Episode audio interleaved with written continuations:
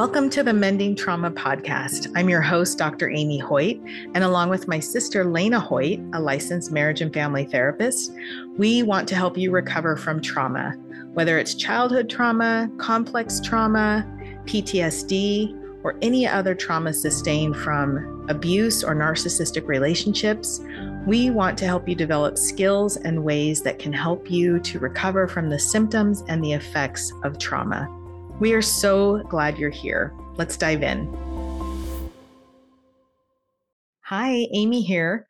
Are you feeling stuck or overwhelmed by things that pop up in your daily life? And perhaps these are because of past traumas or toxic stress. Have you tried traditional therapy and found that it wasn't enough? I know that was the case for me. That's why we developed the Whole Health Lab. Mending Trauma has put together a program that combines the latest research with proven methods to help you recover from trauma and move forward from these daily stressors and triggers.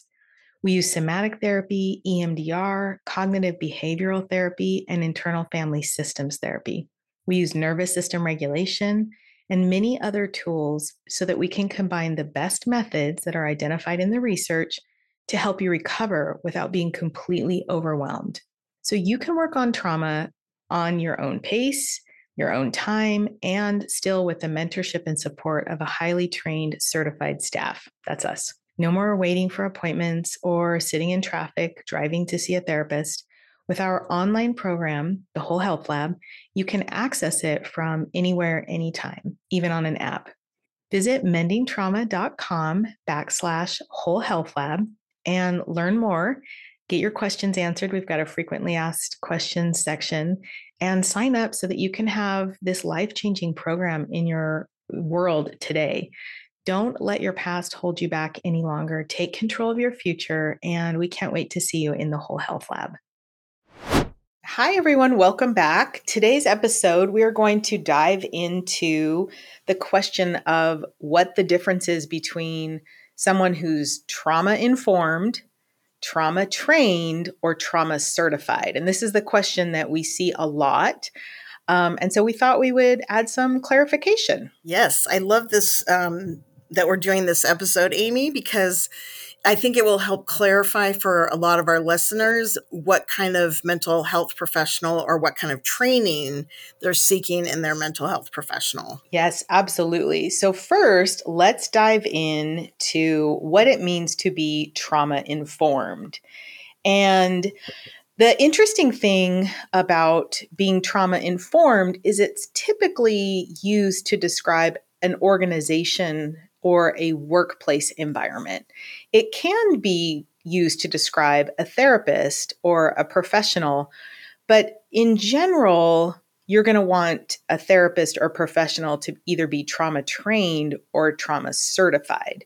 So, trauma informed is really about workplace environment or other environments. And it the definition that's considered the gold standard here comes out of the Substance Abuse and Mental Health Services Administration, at the US Department of Health and Human Services. And this is really the organization that kind of set the standard for what it means to be trauma informed. And so, according to them, individual trauma results from an event, a series of events, or a set of circumstances that is experienced by an individual as physically or emotionally harmful or life threatening and that has lasting adverse effects on the individual's functioning and mental, physical, social, emotional, or spiritual well being is what constitutes trauma. And this doesn't really, it's not radically different from um, a lot of the other definitions of trauma, but this is kind of their baseline definition of trauma.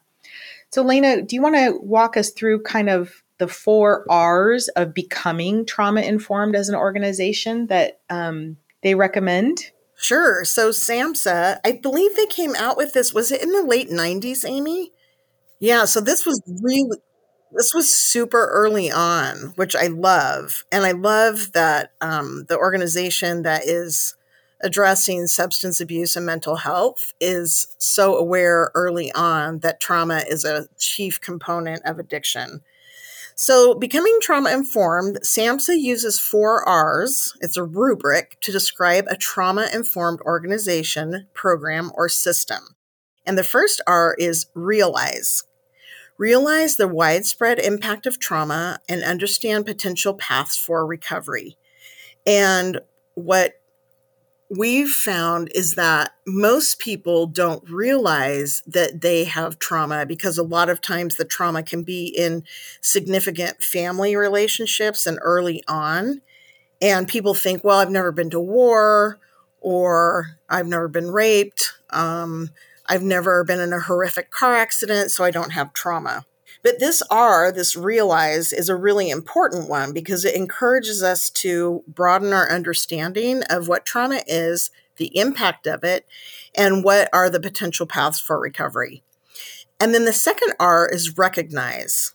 And we want to recognize the signs and symptoms of trauma in clients, in families, in staff, and others involved with the system. This is really important with the recognition because this is where we start to recognize um, the symptoms of other people. And this is going to be really helpful in the workplace. And if we can't recognize, then we are missing a huge part of the story um, one of the things we've been talking about as an organization recently is how we can help teachers who are in a really tough situation understand how to work with trauma and understand the signs and symptoms so that they don't get so burnt out easily. The third R is respond by fully integrating knowledge about trauma into policies, procedures, and practices. And the fourth R is resist actively resist re traumatization. And re traumatization happens when there's a um, bid for power or there's a huge power differential, or you have somebody approaching treatment from um, an authoritarian standpoint where they remove choice and agency from the clients. So these four R's are really valuable for us to use in our homes in our workplaces um, for us to look for in terms of who we go to to help us mend our own trauma. Yeah, no, that's wonderful. And I'm thinking in a workplace environment, re traumatization can also occur from microaggressions where you're transported back um, into the same sensations that you experienced perhaps as a child, um, where someone you know, was very cruel to you or dismissive or neglectful. Um, and so this re-traumatization, it's it's not that a manager or a coworker is trying to re-traumatize a coworker, but with um, our complex trauma, especially that develops in childhood, we can become very hyper vigilant, and so that transpla- that transfers into the workplace where the pain that we experienced as a child then gets um, those we bring that same activated. Yes we, we feel activated when someone at work is is disapproving or um, you know gives us disapproves of of our ideas or is just super dismissive um, that can be really actually re-traumatizing without any intention of the manager or coworker Correct. Yeah, and it's not abusive. To be inattentive to a staff is not abusive. To dismiss an idea is not abusive. But if we've had complex childhood trauma, then it can absolutely activate our nervous system, and the nervous system thinks that we're in um, danger, that our life is in danger. That's right. And so I think what I love about being a trauma informed organization is that even though it's, you know, if you're listening to this and you're a manager or in a position of leadership, or you're just at an organization that you see some kind of maladaptive, you know, dynamics in the workplace, this helps provide a framework of interacting with one another that um, kind of elevates the workplace, if you will. And there's some some guidelines of how to do this. So there's there's six principles for becoming a trauma informed organization. And again, this comes from SAMHSA. this can be applied to multiple different types of organizations, and the exact terminology and application of each setting is going to be sector specific. So, if you're working construction versus working in a medical environment, these are going to be very specific to your environment, but these are general guidelines and principles. So, the first one is safety. And throughout the organization, employees need to feel physically safe and psychologically safe in order to have a trauma informed organization. At the very minimum, we need basic workplace safety standards and protocols that are followed.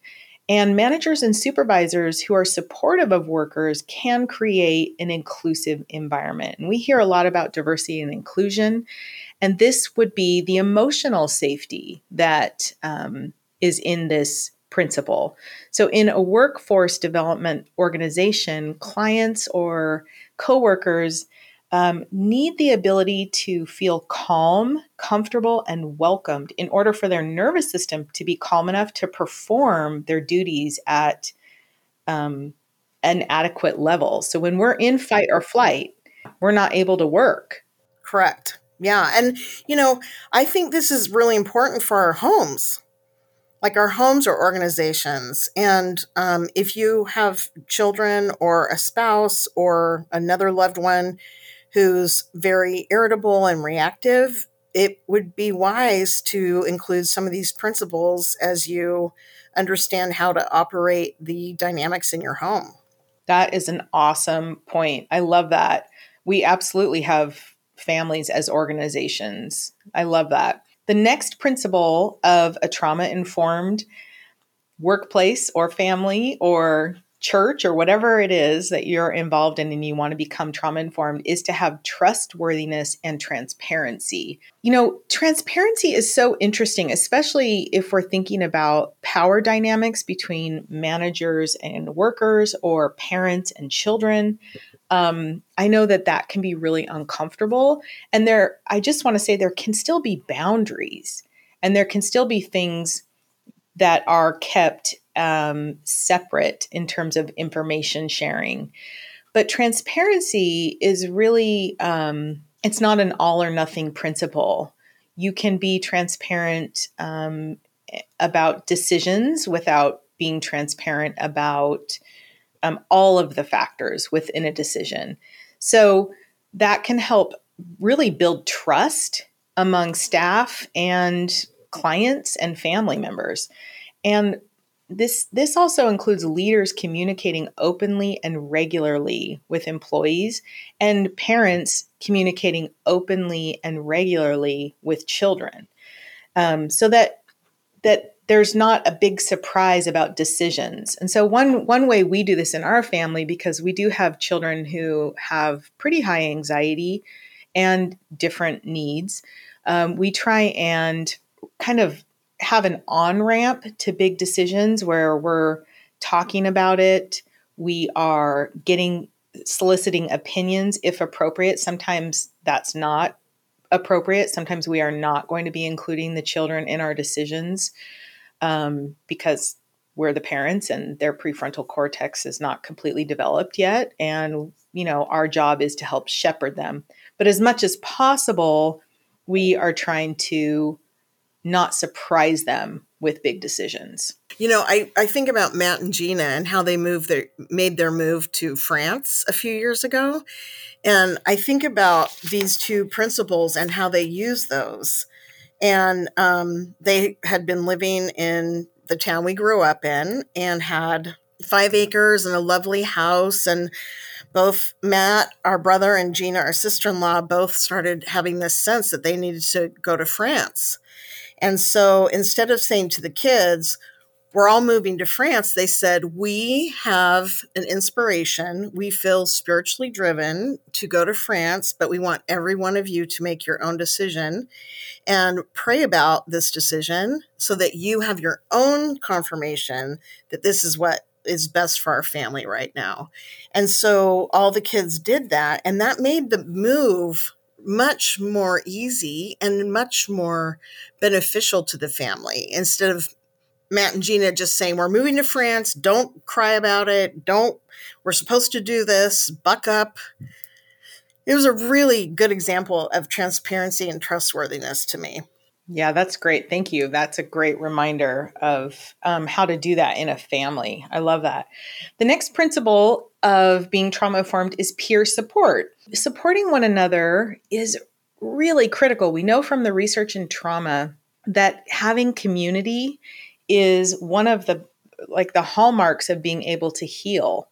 And so that translates into peer support in the workplace that um, workers at all levels treat each other as human beings who all have experienced at least some toxic stress and trauma, and they respect and honor each other's experiences.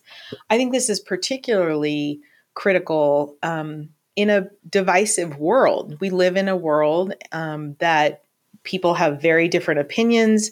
There's often a lot of division and I think when we can come to any organization or family honoring and respecting other people's opinions and experiences, that does so much for creating an environment where people feel seen and heard.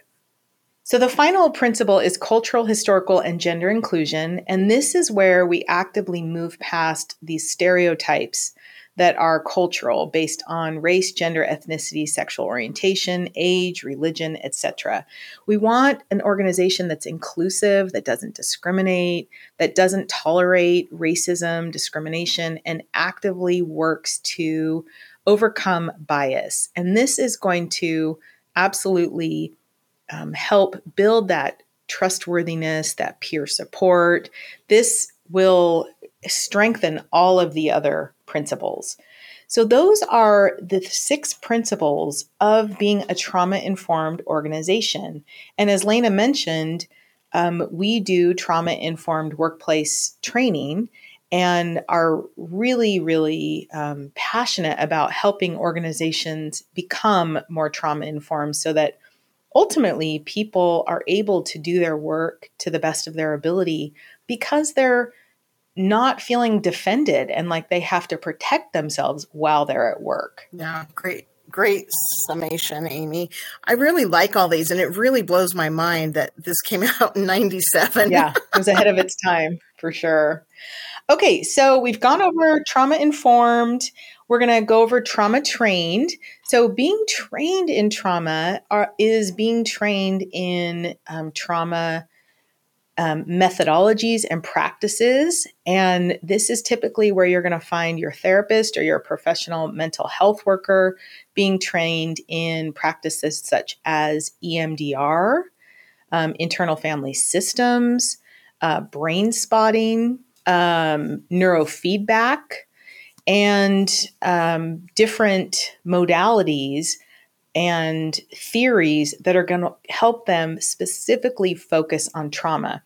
It might be a surprise to you, listeners, to understand that until maybe two to three years ago, trauma was not um, necessarily taught or required for therapists or counselors in their curriculum. And so, having someone who's trauma trained as a therapist or a counselor um, is very important because you the the theory of trauma is that really the trauma is um, really at the foundation of impacting your mental health and even some of the diagnosis we see.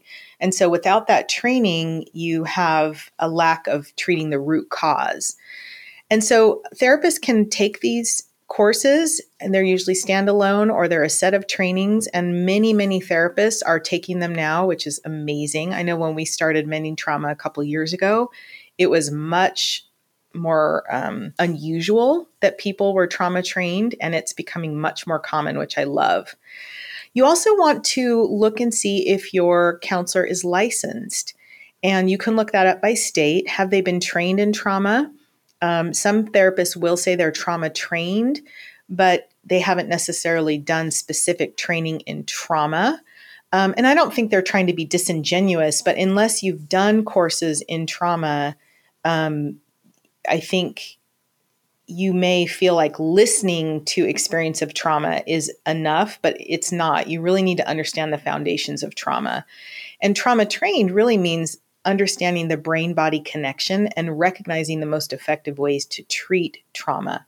So, you really want to look out for someone who understands somatic therapy, who understands nervous system work, who can do EMDR and internal family systems.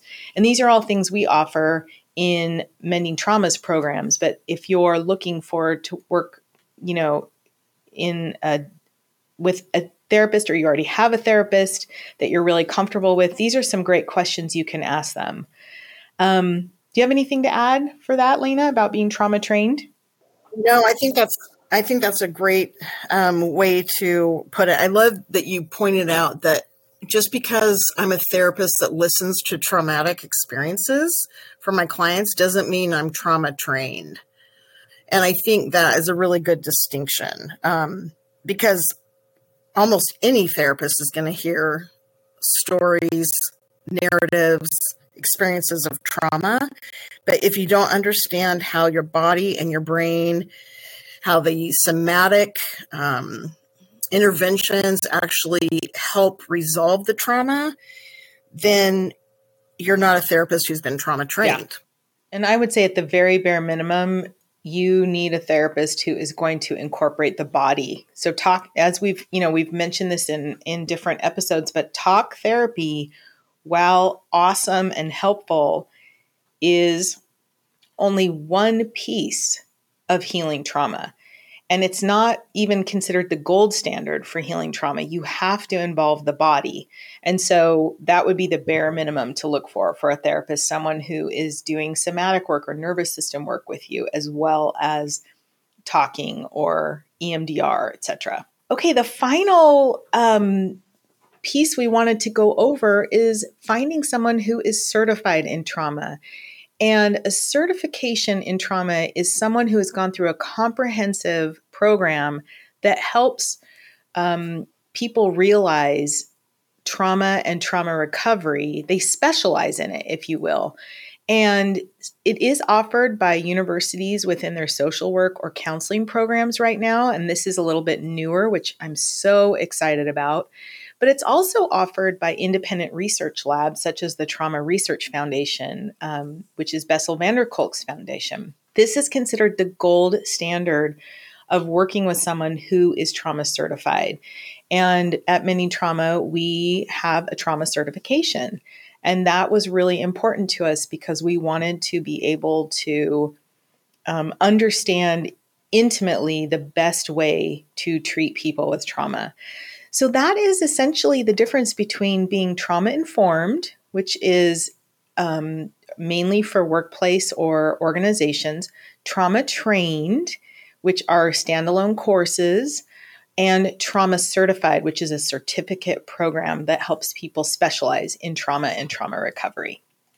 And Amy, I want to point out I'm not trauma certified, but I've been a therapist or I've been practicing therapy under supervision since 99 and then got my own license. And I've been through so many trainings, including two different rounds of EMDR one, two, and three trainings. And I'm I'm unlikely to get a trauma certificate because of my experience and my education and the research that we've done in Africa on genocide trauma. All of that has allowed me to um, have the equivalent of a certification. And so I don't want people out there to miss the opportunity to work with someone just because they're not trauma certified.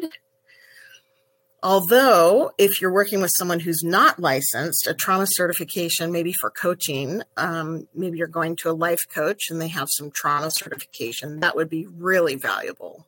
Yeah, I think that's a great point. Um, it's it definitely is the gold standard in the field of trauma to be certified. And not having a trauma certification does not mean you're not a val- valuable therapist. Um, so within mending trauma, we I hold the trauma certification. Lena holds the license, and the EMDR training. And then Wendy, another partner of ours, holds the neurofeedback training. So, you know, if you're working with an organization that has spread out their certifications and their trainings, then that is also very beneficial. Okay, let's just um, really quickly recap. We've got the trauma informed, we've got the trauma trained, and the trauma certified, and essentially all are wonderful, but they're they're um, used in different ways. And again, if you have any questions ever about an episode, just shoot us an email at hello at mending trauma, and we're just grateful that you're here with us each week, and we'll see you next week. Thanks for listening to this week's episode of the Mending Trauma Podcast. Lane and I are really grateful that you spend time with us each week. We know you have a choice and that time is currency. We would love if you would share this episode on social media and tag us so we can reshare. If you feel so inclined, go and give us a five star review wherever you listen to pods so that we can get the word out and help more people. We know that we are all working hard on our mental health, and we wish you great success this week in implementing these new skills. We'll check in next week.